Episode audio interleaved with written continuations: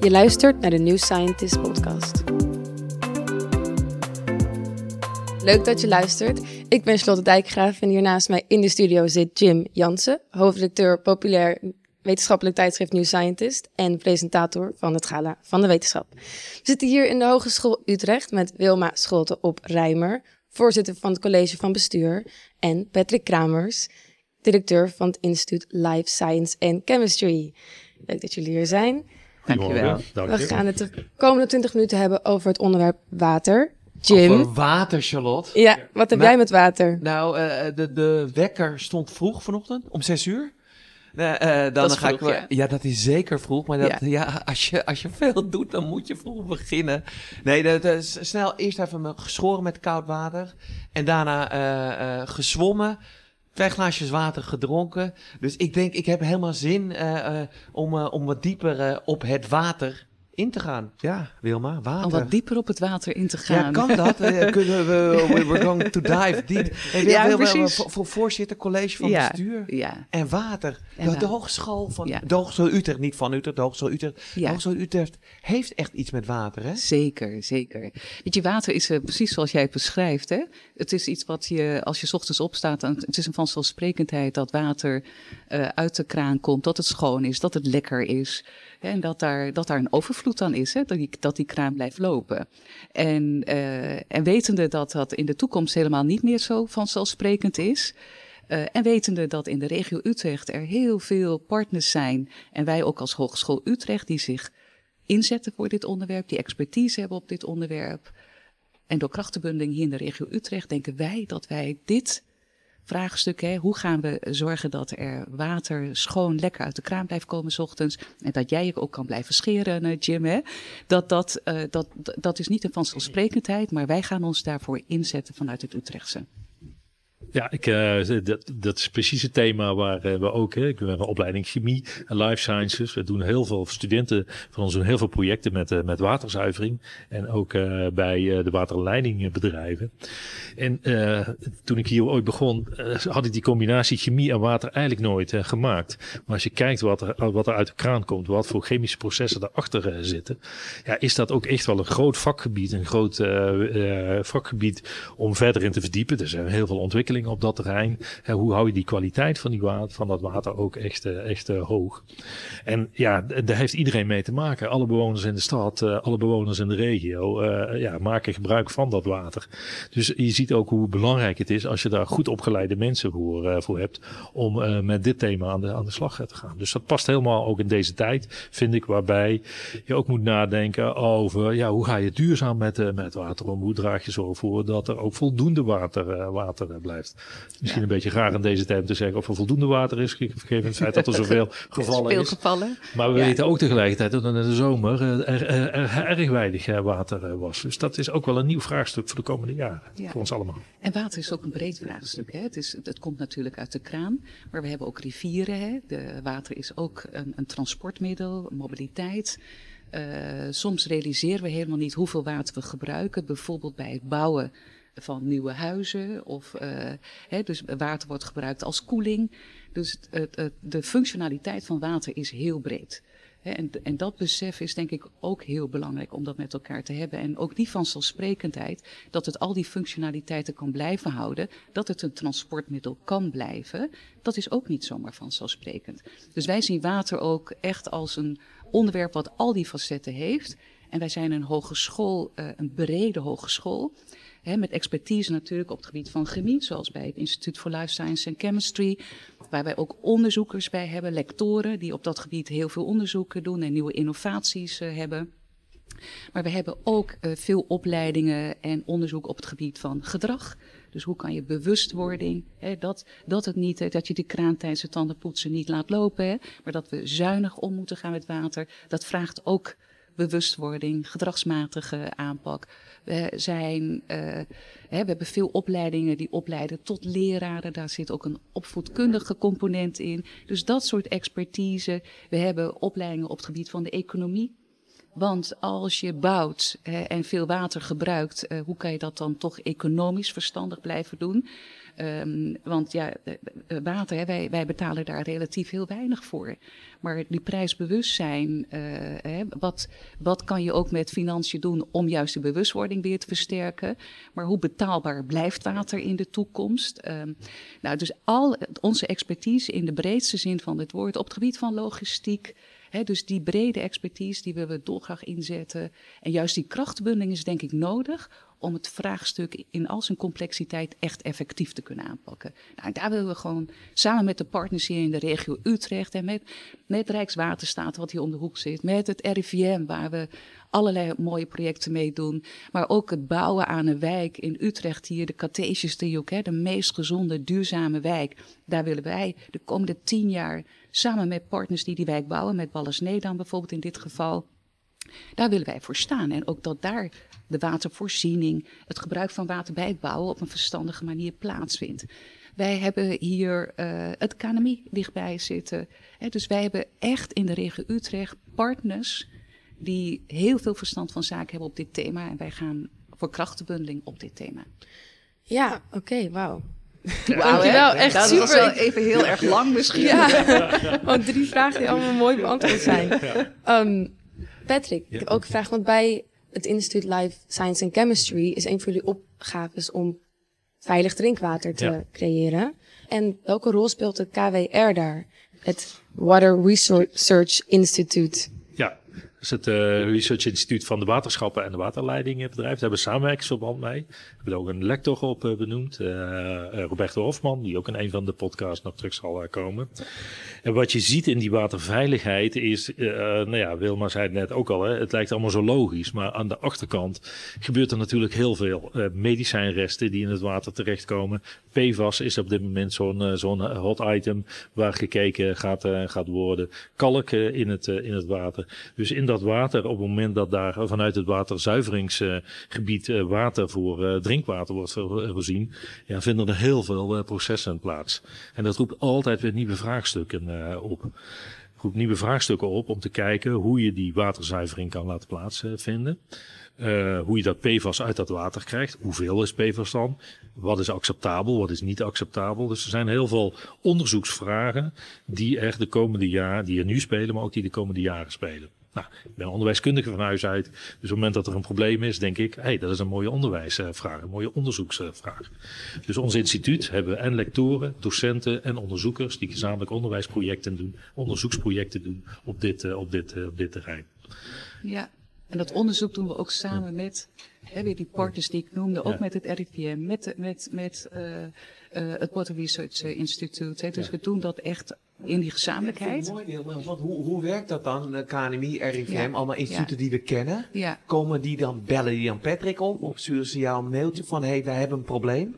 Het water staat ons tot de help. Of kan je ons eens meenemen? Ja, nou weet je, um, ik denk dat we een groeiende bekendheid uh, hebben nu op het gebied van dat wij ons hiervoor inzetten. Hè? Uh, wij willen schoon, blijvend schoon, en voldoende water, uh, de functionaliteit van water blijven bewaken.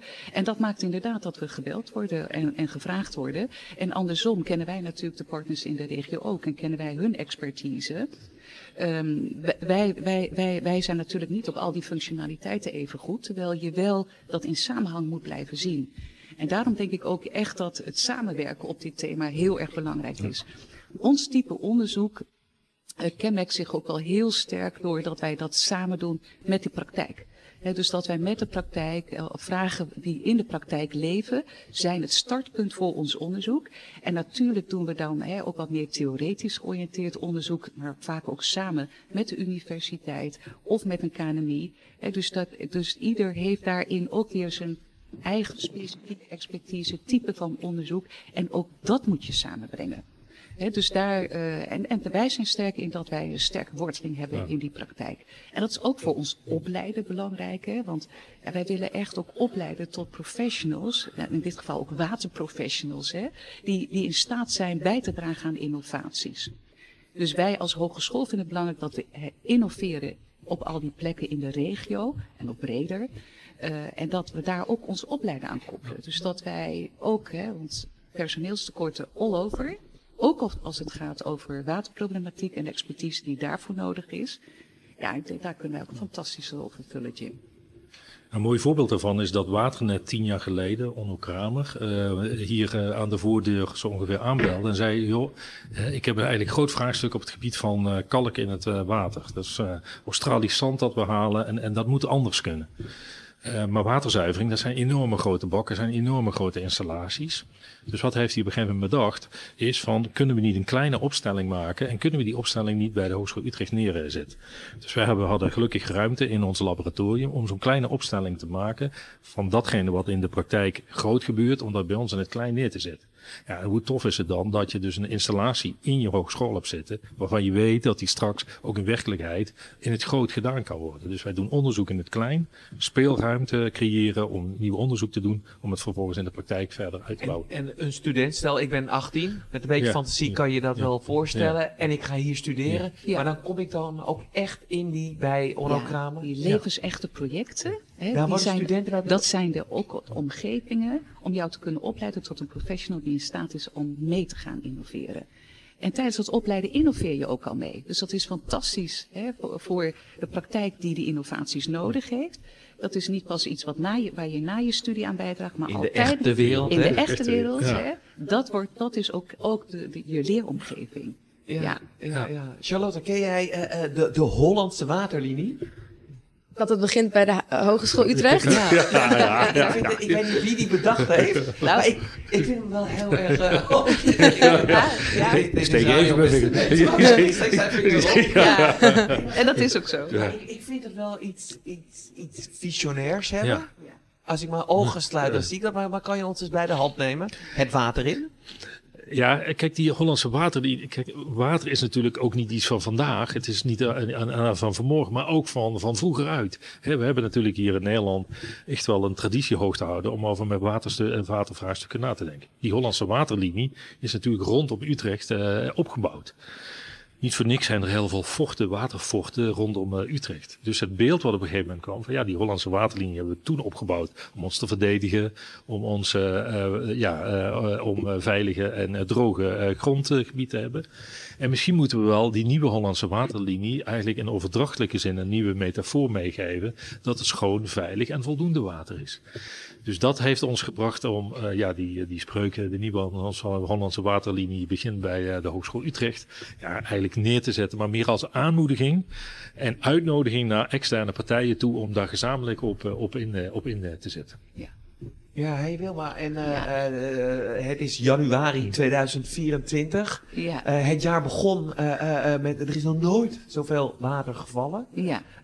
maar het water kan ook een bedreiging zijn, hè? Zeker. Want, want of je nu naar Maastricht kijkt of Volendam, dat ligt geografisch 200 kilometer van elkaar af. Maar ja. de, de zandzakken liggen op de dijk. ja. En, en de, de, er, is, er zijn ook echt, echt wel gevaren aan dit prachtige Zeker. fenomeen. De Maaslandkering is dichtgegaan. Ja, precies, precies. Hè? Dus eigenlijk de, uh, het thema water is een, is een breed thema. He, we, enerzijds is water ongelooflijk nodig om überhaupt te kunnen leven en deze planeet goed te kunnen houden. Maar aan de andere kant heeft het ook zijn bedreigingen. Dus, dus um, als we denken aan water, en wat, wat heeft dat nodig om in de toekomst, zeg maar, schoon, maar ook dus veilig. En jij raakt nu met name het thema veiligheid ook aan. Schoon, veilig, voldoende, maar uh, uh, wel dus dat het beheersbaar blijft. Hè.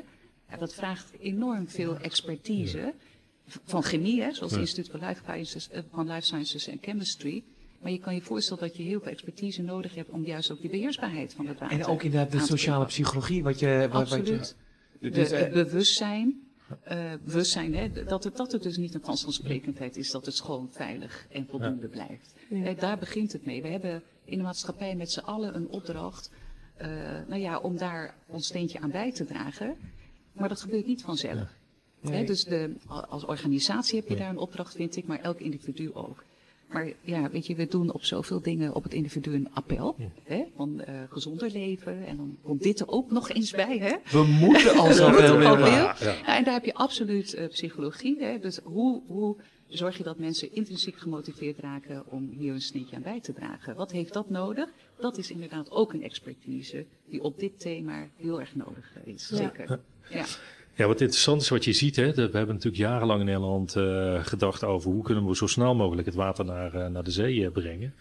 Er nu veel meer wordt nagedacht over opslag van water. Ook omdat ons watergebruik anders gaat worden. We, we, we, we hebben ongeveer 133 liter per persoon per dag nodig aan, aan water. maar bijvoorbeeld ook zo'n zo'n eye-opener als het gaat over een ander type gebruik, is dat je in steden ziet dat het vooral, vooral groene streden moeten gaan worden. Dat betekent meer bomen. Maar die bomen, hebben water nodig. Dus betekent dat die stad, als die groeit en groter wordt en groener wordt, je ook weer andere waterbehoeften zal hebben. Dus opslag van water, het verwerken van water en het toebrengen daar waar het nodig is, is echt ook wel voor grote steden een van de grotere opgaven voor de komende, komende jaren. En waar ga je dat opslag goed doen?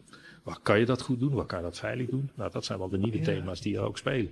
Ja, we zijn in Nederland zo gewend aan dat de kraan gewoon open gaat en er water is. Echt supergoed ja. dat jullie, en fijn dat dat we nu zo bewuster gaan, van gaan worden en over leren. Ja, ja, ja. En dat is een, een klein bruggetje naar de laatste vraag voor jullie beiden. Uh, uh, 14 maart, en waarschijnlijk heeft alle luisteraars hebben dat al in hun agenda. 2025, het duurt toch even. Maar is het het gala van water hier, uh, Tivolo Utrecht. en, en, en echt de hogeschool heeft het omarmd.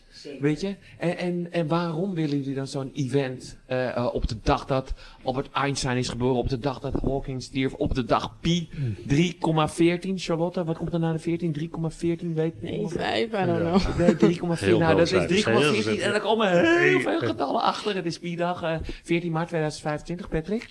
Ja, wat, wat, wat mooi is, hè, want je noemt nu een paar uh, grote, uh, iconische uh, wetenschappelijke ik, ik, ik iconen. Dacht, ik geef hem voor, iconen. En, en, en dus dat water als toepassingsgebied, uh, ja, eigenlijk wat, uh, wat, uh, wat Charlotte net ook zei, niet zomaar een gegeven is, maar dat je daarover moet blijven nadenken, dat je daar onderzoek in moet blijven doen, dat je daar onderwijs in moet, moet blijven geven. En ik hoop eigenlijk met dat gala dat we en kunnen laten zien wat we de afgelopen jaren hier in Utrecht hebben opgebouwd, maar tegelijkertijd ook daar weer we met elkaar een nieuwe agenda maken voor de vraagstukken voor de komende, komende jaren. Want daar is wat wetenschap en onderwijs over gaat. Innovatie toekomst, jonge mensen. Ja, hier in het Utrechtse, daar zitten zoveel partners die expertise hebben op, uh, op het gebied van water. Een aantal die ik daar net ook al noemde. En ik denk als we een, zeg maar een, een rol kunnen spelen ook in de krachtenbundeling nog meer van die expertise, dan denk ik echt dat het een vanzelfsprekendheid is om hier in Tivoli Utrecht, om hier in het Utrechtste juist dit thema water met elkaar op de agenda te zetten. Expertise zit hier in deze regio. En, uh, en we gaan ons daarvoor inzetten. Het, uh, wow. het, lijkt me, Charlotte, het lijkt me een uh, prachtig uh, slot. Wilma, dank. Ja. Ik ga zo meteen een glaasje water drinken. Patrick, jij ook, dank. Charlotte. Graag gedaan. Veel geleerd. Ik heb zoveel geleerd. 20 minuten. En, en het, nou, het is wel interessant. Het is zo eigenlijk een fenomeen wat gewoon heel normaal is, wat je zegt. Je, je zet de kraan open. Maar dat er vanuit alle, vanuit economie, vanuit de sociale psychologie vanuit de chemie, vanuit het werkveld. Al, alles is water. Ja, wij ook. En wij zijn water. Ja, ja, Zeker. Ja. staat grotendeels uit water. Ja. Nee, ik heb echt heel veel geleerd. Echt super bedankt dat jullie hier zo voor in staan. Gedaan. Heel graag gedaan. Dankjewel. Dank jullie wel. Dankjewel. En tot de volgende keer. Mijn naam is Lotte Dijkgraaf en naast mij zit Jim Jansen. Dit was de eerste aflevering van deze podcastseries met het thema water. Deze podcast is een samenwerking van Hogeschool Utrecht en New Scientist. Bedankt voor het luisteren.